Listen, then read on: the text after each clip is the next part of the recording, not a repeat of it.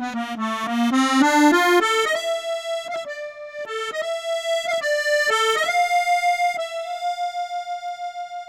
dobry. Bonjour.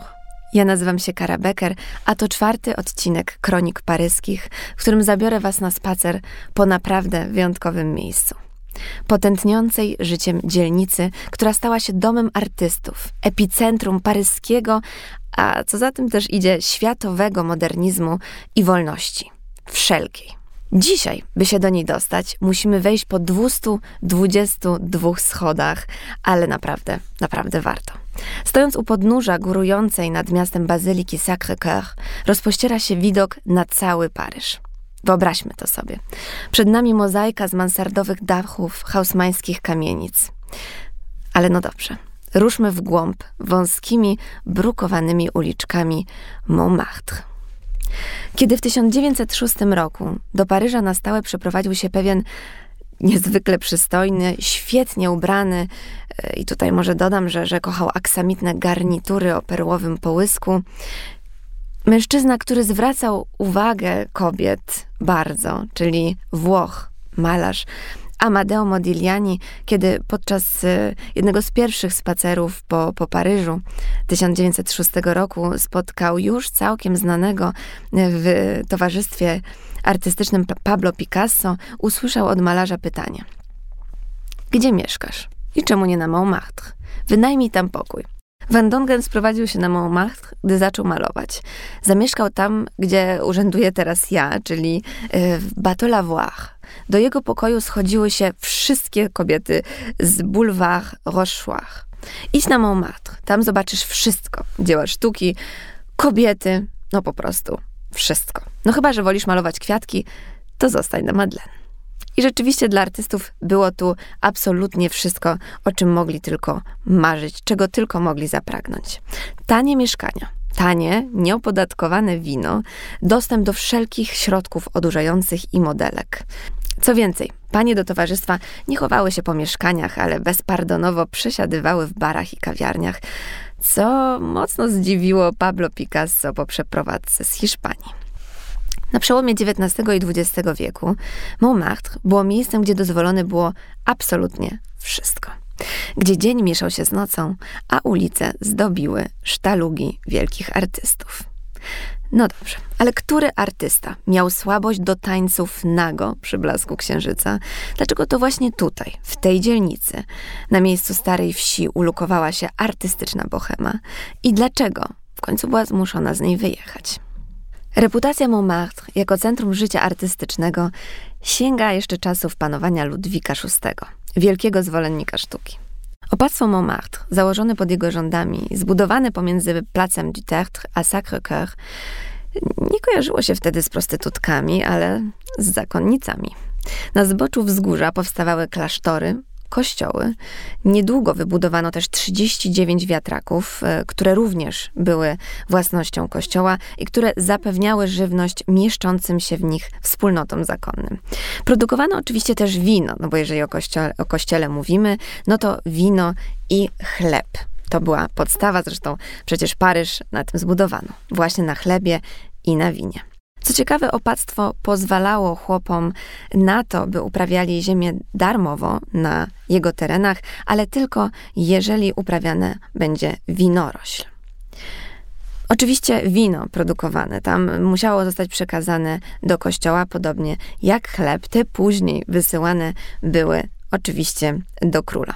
Ale Montmartre w tamtym czasie nie było częścią Paryża. Była to odrębna wieś e, po ulicach, w zasadzie po dróżkach, bo brukowane ulice przyjdą dopiero później. Biegały zwierzęta, e, kury. Niesamowite są mm, e, rysunki, które ukazują zdjęcia umorsanych w błocie chłopów. Ta przestrzeń była czymś zupełnie innym niż Montmartre znamy dzisiaj ale zapierający i inspirujący widok na cały Paryż oraz o wiele tańsze mieszkanka zaczęły przyciągać osoby, którym nie było najłatwiej w Paryżu, czyli artystom. Montmartre przyłączone do Paryża zostało dopiero w 1860 roku, a przez to, że właśnie ta bohema zaczęła się tam zbierać, wkrótce zniknęły z przestrzeni zakonnice, a wiatraki nie produkowały już mąki, ale stały się domem najsłynniejszych kabaretów, barów i rozpusty. To były czasy, kiedy znajdujące się na peryferiach miasta Montmartre zaczęto właśnie kojarzyć nie z kościołami, z klasztorami, ale z przestępcami, prostytutkami i bezrobotnymi. To było miejsce, w którym dozwolone było absolutnie wszystko. No i te pierwsze lokale, o którym już wspominałam, które stały się centrum życia bohemy artystycznej. Pierwszy taki lokal otworzono już 18 listopada 1881 roku przy ulicy Boulevard Rochechouart pod numerem 84. Pomysłodawcą takiego przedsięwzięcia był artysta Rodolphe Sali i Początkowo te wieczory w tej przestrzeni odbywały się pod nazwą Cabaret Artistique, ale wkrótce lokal nazwano Chat Noir, czyli czarny kot, jedno z najbardziej ikonicznych miejsc Montmartre. Ten czarodziejski czarny kot y, został tutaj zapożyczony z utworów Edgara Allana Poe i był symbolem sztuki. Na pewno kojarzycie słynny plakat z czarnym kotem autorstwa Teofila Aleksandra y, Steinlena. Ten plakat z czarnym kotem, żółtym tłem i czerwonymi napisami. Pierwsze spotkania na miejscu były dość skromne i miały charakter zamknięty, bo przychodzili tam głównie przyjaciele Salisa. Ale szybko czarny kot zdobył rozgłos i był najbardziej obleganym lokalem Montmartre, a i potem już i całego Paryża. Już rok po otwarciu Salis rozpoczął wydawanie czasopisma, również pod tytułem Chat Noir. W 1885 roku, ze względu na mm, niebezpieczną okolicę, bo w międzyczasie zasztyletowano jednego z kelnerów miejsca oraz um, bardzo ciężko pobito samego właściciela lokalu, czyli Salisa, postanowili zmienić siedzibę Chanoir i przeniesiono ją dosłownie w nocy, e, o drugiej, trzeciej nad ranem, kiedy barwny i rozśpiewany korowód artystów wraz z gośćmi przeniosło całe wyposażenie miejsca do nowego lokalu na ulicę Victor Mas. Przez następne lata Chat Noir był jednym z najważniejszych ośrodków nocnego życia artystycznego Paryża. Jego sukces przyczynił się do przemiany Montmartre w dzielnicę Bohemy i centrum artystycznego Paryża. Właśnie tak, jak jest postrzegany do dzisiaj. Ale Chat Noir to nie jedyne takie miejsce na Montmartre, które ściągało artystów e, z całego Paryża, ale też z całego oczywiście świata, dlatego że Paryż tamtych czasów był tym epicentrum. Tutaj mm, możliwe było stworzenie swojej kariery, tutaj można było wszystko zbudować, więc to tutaj właśnie do Paryża ciągnęli wszyscy, którzy marzyli o wielkiej, wielkiej artystycznej karierze. I tak jak wspominałam, Chanoir nie było jednym takim miejscem, ale był też e, pewien słynny młyn, który od lat e, działał w, na Montmartre. Na początku rzeczywiście produkował chleb, ale później stał się już kabaretem, barem i miejscem, który zrzeszał e, wszystkie niezwykłe osobowości Montmartre. Mowa oczywiście o Moulin de la Galette. To tu udał się Emile Zola, gdy w 1876 roku pisał Pobiegliśmy na wieś aby uczcić radość, że nie musimy już słuchać rozmów o polityce. I to także tutaj w Moulin de la Galette słynny obraz y, o tytule Bal w Moulin de la Galette namalował Auguste Renoir. Innym takim miejscem było Lapin Agile i miejsce to istniało od 1860 roku. 20 lat później ściany ozdobiono portretami słynnych morderców, a miejsce y, zostało zmienione, nazwa miejsca została zmieniona na Cabaret des Assassins, ale istnieje też pewna legenda która głosi, że kabaret otrzymał tę nazwę, czyli kabaret morderców, za sprawą włamania się bandy gangsterów i podczas próby rabunku zamordowano syna właściciela. La Gilles stało się ulubionym miejscem artystów i pisarzy borykających się z problemami finansowymi, w tym Picassa, Modiglianiego, Apollinera, Romana Greco i Utrillo. Ale mogłabym tych miejsc wymieniać jeszcze sporo, dlatego że tych barów, kabaretów mnożyło i mnożyło się na Montmartre, bo artyści byli głodni nie tylko przygód, ale oczywiście też po prostu e, jedzenia, które gdzieś były podawane w tamtych miejscach za dość dobrą kwotę i tak jak mówiłam też wino, które nie było opodatkowane, więc na Montmartre było po prostu najtańsze w całym Paryżu. Także tych miejsc było sporo, ale chyba najsłynniejszym kabaretem jest oczywiście ten pod czerwonym młynem, czyli Moulin Rouge. Otwarty w 1889 roku i, i, i to był w ogóle rok wyjątkowy dla Paryża, bo to był ten sam rok, kiedy e, miejsce miała wystawa światowa, co skutkowało tym, że na panoramie miasta pojawiła się słynna żelazna wieża, która mieszkańcom do gustu zupełnie nie przypadła. Uważała, że to żelastwo jest e, absolutnie obrzydliwe i niszczy um, pejzaż e, paryski.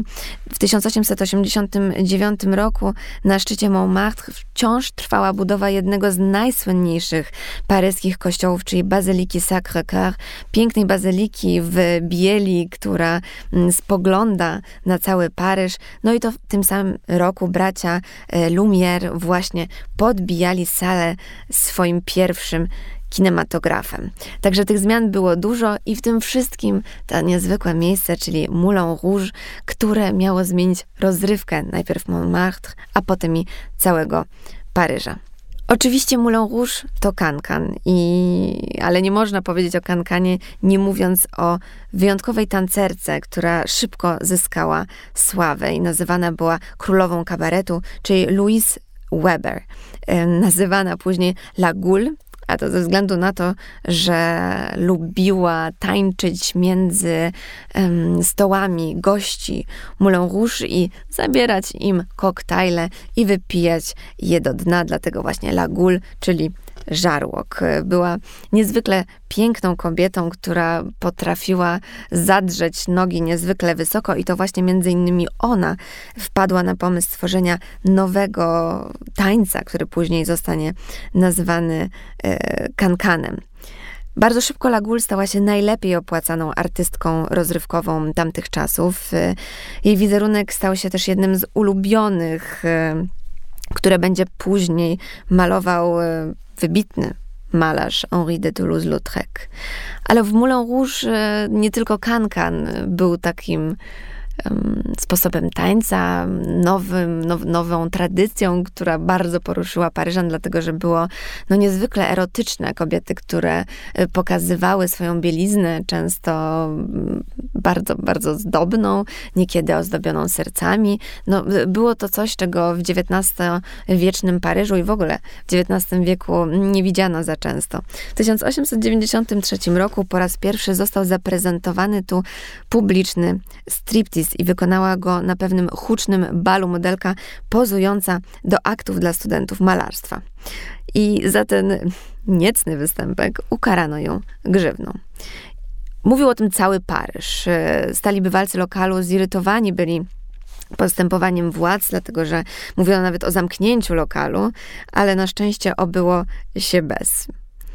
Mm, Moulin Rouge i Cancan byli też e, krytykowani publicznie właśnie za ten zbyt wulgarny, wyzywający i czasem uznawany za nieciekawy wizualnie taniec, ale gdzieś e, do dzisiaj robi wrażenie, bo bilety na, na Kankana, bilety na um, przedstawienia w Moulin Rouge ciągle są wykupione na wiele miesięcy przed, a wtedy były to zupełnie inne przedstawienia. Tancerki bardzo często występowały nago, były jedynie pomalowane farbami, wkraczały na scenę z um, krzykiem, śpiewem, co zresztą dzieje się do dzisiaj. Także takich scen Paryżanie, a też turyści, którzy przyjeżdżali specjalnie do Moulin Rouge, nie widzieli. Ale wspominałam o Lagul, niezwykłej kobiecie, królowej kabaretu, którą kochał malować Henri de Toulouse-Lautrec i który uwiecznił na wielu plakatach i obrazach. I to jest zresztą osoba, nad którą warto się pochylić. Musimy jej tutaj dać czas antenowy, dlatego że Henri de Toulouse-Lautrec nazywany był duszą Montmartre. I rzeczywiście był jedną z tych osób obok Pablo Picasso, który stworzył renomę tego miejsca. Lautrec snuł się po wąskich uliczkach artystycznej dzielnicy, na zawsze uwieczniając jej styl życia i atmosferę na swoich ponadczasowych obrazach. Nie stronił oczywiście od alkoholu i używek, które na Montmartre były łatwo dostępne i tanie jak barszcz. W zasadzie każdego dnia artysta był czymś odurzony. Mm, zresztą nie on jeden w dzielnicy artystów. Henri urodził się w arystokratycznej rodzinie. Dzięki temu na początku swojej działalności nie bardzo musiał się y, martwić o finanse. Przyjął też odpowiednie dla swojej klasy wykształcenie, ale nie mógł odziedziczyć tytułu ze względu na to, jak wyglądał, ze względu na swoją fizyczność i problemy ze zdrowiem. Te odróżniały go od tradycyjnych oczekiwań tego, jak powinien wyglądać hrabia. Dlatego tego tytułu nigdy de facto nie otrzymał. Rodzice Toulouse'a-Lautreka byli kuzynami. Ich matki były siostrami. A dodatkowo w wieku nastoletnim Henri złamał lewą kość udową, a rok później kolejną. I ze względu na te defekty genetyczne, przez to, że ich rodzina zbyt blisko genetycznie się mieszała, kości artysty nie były w stanie odpowiednio się zrosnąć i w rezultacie w ogóle przestały rosnąć. Także był mężczyzną o niezwykle krótkich nogach, e, krótkich i nierównych, więc musiał nosić specjalne obuwie, żeby je wyrównać. Mierzył więc e, niewiele. Niektóre źródła podają, że było to 142 cm, inni, że 10 cm więcej, więc tutaj e, mu troszeczkę dodają, więc ponoć mógł mieć 1,50 m Dwa, od najmłodszych lat y, chodził więc o lasce, która pomogła mu w y, poruszaniu. Był stałym bywalcem barów, kabaretów i domów publicznych Montmartre, których było na miejscu całkiem sporo. Miał podobno nawet swój ulubiony, w którym zarezerwowano y, dla niego pokój, więc miał swój, swoje stałe miejsce pobytu tam. I oczywiście robił to wszystko dla sztuki. Na swoich obrazach uwieczniał panie do towarzystwa Montmartre i moim ulubionym takim obrazem jest e, Toaleta z 1896 roku. Obecnie obraz znajduje się w Musée d'Orsay. To właśnie tam, w lokalnych domach rozkoszy, um, Henri zaraził się kiłą, którą później wraz z nadużywaniem alkoholu przyczyni się do śmierci artysty w wieku zaledwie 36 lat. Malarz pił coraz więcej. Często zasypiał w miejscach publicznych, a kiedyś odurzony spadł ze schodów i złamał obojczyk. Według anegdoty miał nosić w specjalnie wydrążonej lasce porcję brandy, którą popijał, kiedy droga między barem a barem mu się zbyt dłużyła.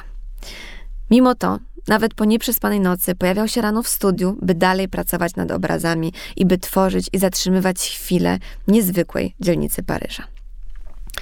Wkrótce dopadły go objawy majaczenia alkoholowego, a później też halucynacje. Podobno pewnego dnia zaczął strzelać w mieszkaniu z rewolweru do pająków, które rzekomo go zaatakowały. Notorycznie twierdził, że jest e, śledzony. Bał się, że zostanie zaatakowany podczas snu. Nasilające się zaburzenia psychiczne, paranoja i stany lękowe mogły być także efektem choroby wenerycznej, jak twierdzą niektórzy. Henri zaczął też niszczyć swoje niezagruntowane obrazy. Nacierał je gliceryną, wazeliną, spowodował też pożar w mieszkaniu. Za to wszystko trafił do prywatnej kliniki dla umysłowo chorych. Zresztą podobnie jak jego bliski przyjaciel, również mieszkaniec Montmartre, czyli Vincent van Gogh, który, którego zresztą namalował na jednym z obrazów. Van Gogh po jednej z emocjonalnej kłótni z, z Polem Gauguin, z którym też bardzo blisko pracował, odciął sobie kawałek ucha. To rzeczywiście jest y, dość powszechnie znana historia. Historycy i sztuki, historycy w ogóle kłócą się, dyskutują, dlaczego to, to ucho sobie odciął. Sam Artysta nie pamięta tego momentu. Podobno y, miał dokładnie zawinąć odcięty kawałek lewego ucha w gazę, y, zanieść je do domu publicznego i dać go jednej z pracujących tam pań i powiedzieć jej, by zaopiekowała się tym drogocennym pakunkiem. Po przejeździe do, do szpitala zupełnie nie pamiętał niczego, co się wówczas wydarzyło.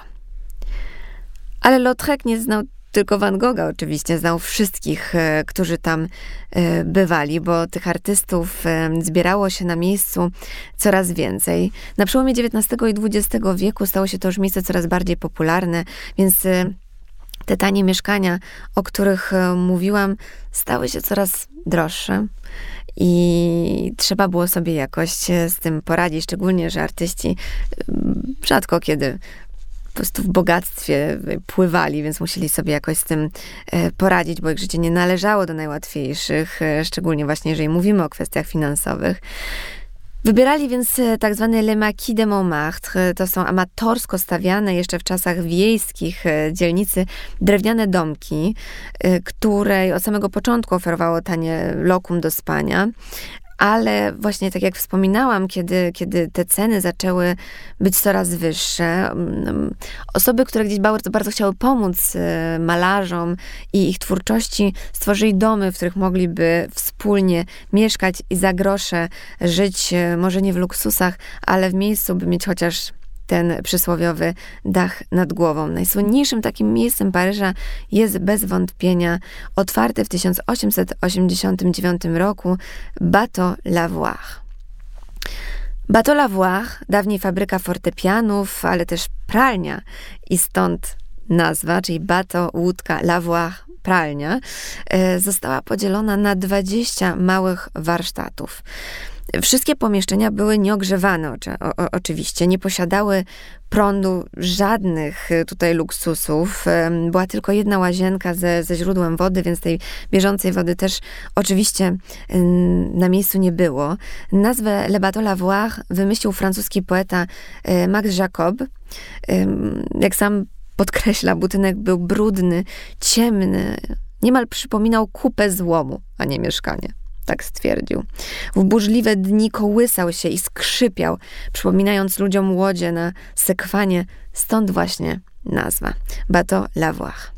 Mieszkali tu najwięksi. Maxime Moffrin, Kis van Dongen, Amadeo Modigliani, André Salmon, Max Jacob, ale przede wszystkim, przede wszystkim Pablo Picasso, osoba, która zmieni to, jak e, wyglądać będzie Montmartre, oczywiście od samego początku.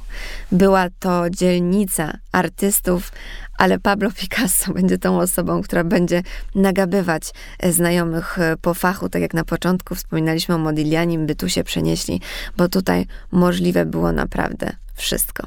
Kiedy Pablo Picasso po raz pierwszy przyjechał do Paryża i to najprawdopodobniej w dniu swoich 19 urodzin, a zrobił to e, specjalnie na wystawę światową 1900 e, roku. Wtedy też wystawiano jego pracę. Był reprezentantem sztuki hiszpańskiej. Paryż go absolutnie oczarował. Szczególnie właśnie Montmartre. Przyjechał tutaj ze swoim przyjacielem Carlosem Casagemasem, również e, malarzem, który zresztą w wieku 20 lat popełni samobójstwo. Powodem będzie nieodwzajemniona miłość do paryskiej modelki Germain Pichot. I to będzie też jedno z tych doświadczeń, które bardzo mocno odciśnie się na życiu Pablo Picasso, bo to był jego najbliższy przyjaciel, ale zanim to się wydarzy, panowie wyruszają do Paryża, zapoznają się z Montmartrem, który jest dla nich zupełnie innym światem. Picasso jest absolutnie oczarowany życiem Paryża, szczególnie tym nocnym, e, przede wszystkim właśnie dzielnicą na wzgórzu. Tutaj na przykład prostytutki nie musiały, jak w Hiszpanii, chować się w swoich apartamentach. E, razem z artystami przesiadywały w kawiarniach i przechadzały się ulicami z podkreślonymi różem i czerwienią ustami i policzkami, pofarbowanymi na granatową czerni włosami, tak jakby bulwary Montmartre były kolejną sceną ich zmysłowego performance'u. W barach w tym czasie strumieniami lał się absynt. Finanse wciąż były jednak dla Picassa nieco kłopotliwe. Mimo mieszkania w tanim jak barszcz Batolawłach, nieopodatkowanego wina i wszystkiego, co może sobie e, wymarzyć artysta tamtych czasów, niestety ciągle miał problemy z płynnością finansową. I dlatego razem z Maxem Jacobem wymyślili pewien system. Zamieszkali razem w niewielkim pokoju a przez to, że mieściło się tam jedynie jedno pojedyncze łóżko, musieli opracować taki system, że Picasso e, całą noc malował, podczas gdy Jacob spał i odwrotnie, gdy Max ruszał do pracy, Pablo kładł się do łóżka. Płynność finansowa Pablo Picasso była o tyle trudna, że miał nawet grozić swoim marszandom rewolwerem. Marszandom, którzy zbyt wolno regulowali jego płatności, a zainspirował się przyjacielem, który dla zabawy strzelał w sufit barów i kabaretów, kiedy wieczorami spędzali tam czas. To właśnie tutaj, w studiu na Montmartre, Picasso stworzył jedno ze swoich najsłynniejszych dzieł, czyli Panny Zawinionu, które były absolutnym przełomem w sztuce kubistycznej. Zresztą to właśnie tu na Montmartre powstał kubizm. Także Georges Braque przecież pracował właśnie tutaj na wzgórzach z widokiem na cały Paryż i to także tutaj w Bateau Lavoir, w swoim e, taniutkim pokoiku, Picasso po raz pierwszy się zakochał. Miał 23 lata, kiedy poznał e, Fernand Olivier, muzę, swoją przyszłą modelkę, która także mieszkała w tym samym budynku. Kiedy Pablo po raz pierwszy zwrócił na nią uwagę, absolutnie się nią oczarował i pewnej nocy, kiedy wracała do swojego e, malutkiego mieszkanka, cała przemoczona przez deszcz, postanowił wreszcie nabrać odwagi i się do niej odezwać, ale nie zrobił tego w banalny sposób, no przecież mowa o Pablo Picasso.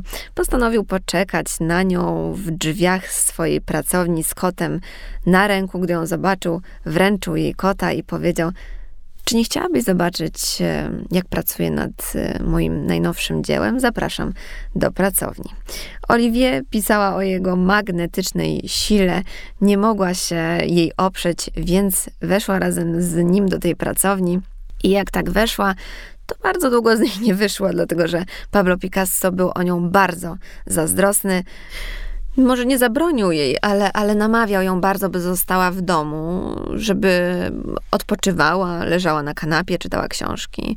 On w tym czasie wszystko zorganizuje dla mieszkania, po prostu bardzo się martwił, że kogoś mogłaby spotkać albo że zauroczy innego artystę z Montmartre, więc lepiej, żeby została w domu. On się wszystkim zajmie. W Bateau Lavoir, tam gdzie mieszkali Olivier i Pablo Picasso i wszyscy inni e, niezwykli artyści, zimy były okropnie, okropnie mroźne, dlatego że na miejscu oczywiście nie było ogrzewania, a latem bez odpowiedniej cyrkulacji powietrza było tam absolutnie duszno i gorąco, więc e, Picasso miał tendencję do malowania zupełnie nago. Bardzo to lubił i przy otwartych drzwiach, przy otwartych oknach nie przeszkadzała mu atencja i mężczyzn, i kobiet. Nie miał z tym problemu, by pokazać się tutaj w pełni. Bardzo dużo się też o Pablo Picasso mówi pod kątem tego, jak bardzo kochał kobiety, jak wiele miał romansów, a może tutaj taka jedna słodka historia o rzeczywiście jego wielkiej miłości do Olivier. W swoim niewielkim pokoiku skonstruował ołtarzyk dla niej, e, gdzie postawił relikwia z ich e, historii. Między innymi portret, który narysował, szal, który miała na sobie podczas pierwszego spotkania. Ale mimo wszystko Picasso był wciąż zazdrosny i to nie tyle o samą Olivier, ale o innego artystę, który którego wzrok całego Montmartru i całego Paryża raptownie na nim się skupił, czyli Amadeo Modigliani, którego kobiety kochały tak bardzo, że Picasso zupełnie nie potrafił sobie z tą zazdrością poradzić. Przyjaciel Modiglianiego, malarz Ludwik Majdna, pisze tak – Nasz Modigliani, lub Modi, jak go powszechnie nazywano, był charakterystycznym i jednocześnie bardzo zdolnym przedstawicielem bohemy z Montmartre. Chyba nawet ostatnim prawdziwym człowiekiem bohemy. Amadeo Modigliani, niezwykle przystojny mężczyzna, który kochał się świetnie ubrać, e, który potrafił rozmawiać z kobietami, potrafił je w sobie rozkochać. Na swoją pierwszą i jedyną indywidualną wystawę namalował serię aktów, e, które obecnie należą do jego najsłynniejszych obrazów. Legenda głosi, że te zgromadziły wokół galerii taki tłum, że w końcu przykuły uwagę funkcjonariusza policji, który poczuł się tak urażony nie tyle na gością kobiet y, pokazanych na tych obrazach Modiglianiego, ile faktem, że pokazywały owłosienie łonowe. Natychmiast więc nakazał je zdjąć. Niezależnie od tego, czy rzeczywiście tak się stało, wystawa z pewnością poruszyła wyobraźnię publiczności i przyczyniła się do ugruntowania reputacji Modiglianiego jako skandalicznego playboya. Mówił kobietom na przykład, że namaluje ich oczy dopiero, gdy pozna ich duszę. A przez to, że tak świetnie się prezentował, te nie miały problemu z tym, by te dusze poznawał. Picasso bardzo nie lubił Modiglianiego, nie tylko ze względu na jego atrakcyjność, czy to jak działał na kobiety, ale też na fakt, jak malował. Nie był wielkim fanem jego talentu. Zresztą to też jest ciekawe, dlatego że Amadeo Modigliani za życia nie był słynnym artystą, nie był tak bardzo podziwiany jak Picasso. E, niewiele się o nim e, mówiło. W 1907 roku, e, kiedy Modigliani wystawił swoje prace w awangardowym salonie niezależnych, który przebiegł pod znakiem dzieł fowistów i potem jeszcze mm, w kolejnym roku też wystawiał w salonie niezależnych sześć swoich obrazów, wśród nich słynną dzisiaj Żydówkę. To jest obraz, który gdzieś tam pokazuje bardzo, jak wielki wpływ na niego miał Toulouse Lautrec i Picasso z okresu błękitnego to pokazuje, że jego prace budziły niewielkie zainteresowanie, dlatego że publicysta, bardzo wpływowy Guillaume Apollinaire, prawie go, w zasadzie go nie wymienia w, w swoich e, artykułach e, na marginesie swojej krytyki gdzieś tam e, poświęconej salonowi wymienia jego nazwisko. Za czasów, kiedy żył, jego pracę sprzedawano za nie więcej niż 5 franków. Dzisiaj te ceny są absolutnie niebotyczne. E, Modi bardzo kochał wystawne życie. Matka wysyłała mu pieniądze, by miał gdzie spać, ale ten wydawał wszystko na wino, absynt y, i haszysz, więc lądował na ławce jednej z tych słynnych zielonych ławeczek Montmartru albo na dworcu. Pewnego wieczoru, ponoć pod wpływem środków odurzających, e, po raz pierwszy naszkicował kobietę z tą długą łabędzią szyją i to pozostanie jego znakiem rozpoznawczym już w zasadzie do końca, tak bardzo charakterystyczne dla jego obrazów. Modi często wszczynał też y, bójki przez to, że mm, e, kochał środki odurzające, nie stronił od alkoholu, e, a po nim był dość e, mocno agresywny lubił, lubił kłótnie i je, je mocno wszczynał, co nie było zbyt e, przyjemną sprawą dla innych artystów, którzy mieszkali z nim pod jednym dachem. Mowa nawet o tym, że chcieli go e, z Bateau e, wyrzucić, ponoć właśnie w tych czasach agresji. Niszczył dzieła, rozrywał płótna, tłukł rzeźby i to nie tylko swoje, ale też innych artystów. Coraz częściej wpadał więc w tarapaty. Często można go było zobaczyć tańczącego nago na ulicach e, przy blasku księżyca. Pewnego razu podobno śmieciarze wyłowili go nawet z jednego z koszy na śmieci, gdzie nieprzytomny dogorywał po ostatnim wieczorze. Rzeczywiście nazwisko Modiglianiego nigdy e, za jego życia nie stało się powszechnie znane. Złośliwi komentowali, że włożył zdecydowanie więcej energii w kobiety niż w płótno. Jedna z jego kochanek, angielska poetka e, Beatrice Hastings, e, opisała go jako paskudnego, dzikiego i chciwego. No, ona sama została opisana jako seksualny moloch, który miał skłonności do spacerowania po Paryżu w kapeluszu pełnym żywych, dzikich kaczek.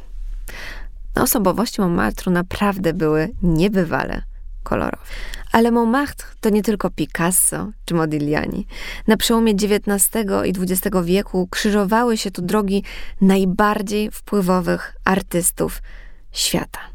Mieszkali tu Georges Saint, Fryderyk Chopin i zresztą jedno z miejsc, które warto zobaczyć na Montmartre, to jest e, Muzeum Życia Romantycznego, e, które jest e, starym domem malarza Ariego Scheffera, który w tej pięknej willi z zielonymi okiennicami co piątek przyjmował w swoim studiu prestiżowych gości. Wśród nich są Georges Sand, właśnie Fryderyk Chopin, Eugène Delacroix, Liszt, Pauline Virdot i wiele, wiele innych Dzisiaj jest e, to muzeum, do którego wstęp e, jest bezpłatny i co Wam tutaj ogromnie polecam, ale oczywiście Montmartre to nie tylko oni, bo wtedy na miejscu mieszkali też Edgar Degas, Ferenc Liszt, Auguste Renoir, André Derain, Vincent van Gogh, ale też Dalida, słynna Dalida, um, królowa piosenki francuskiej, której po piersie nieopodal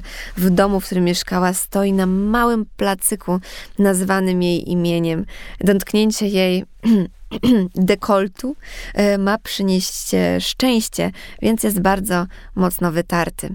Dalida rocznie wystawiała 200 koncertów, e, dlatego była mocno zapracowaną kobietą, artystką. Kochała Montmartre za to, że mówiła, że zawsze czuła się tam jak na wakacjach, zawsze czuła się tam troszeczkę mm, jak na wsi, dlatego że ta ta stara atmosfera wiejska gdzieś tam troszkę pozostała. Oczywiście nie ma już e, na miejscu tych maki, tych małych drewnianych domków, ale gdzieś ta odrębność od reszty Paryża nadal czuć. Złote czasy artystycznej bohemy Montmartre zakończyły się wraz z nadejściem I wojny światowej. Chciwi inwestorzy zaczęli zabudowywać dzielnice na początku XX wieku na zawsze, niszcząc społeczność wiejską i kładąc kres tanim czynszom. Tak jak wspominałam, słynne maki zaczęły znikać, a artyści byli zmuszeni opuścić Montmartre. Przenieśli się do o wiele tańszego już e, wtedy Montparnasse, ale ich duch na zawsze pozostał już e, na tych brukowanych ulicach Montmartru i można wyczuć gdzieś ich obecność e, wśród tych wąskich uliczek, co bardzo szczerze z całego serca Wam polecam. Bardzo dziękuję, że wysłuchaliście czwartego odcinka Kronik Paryskich. Słyszymy się już za dwa tygodnie. Do usłyszenia.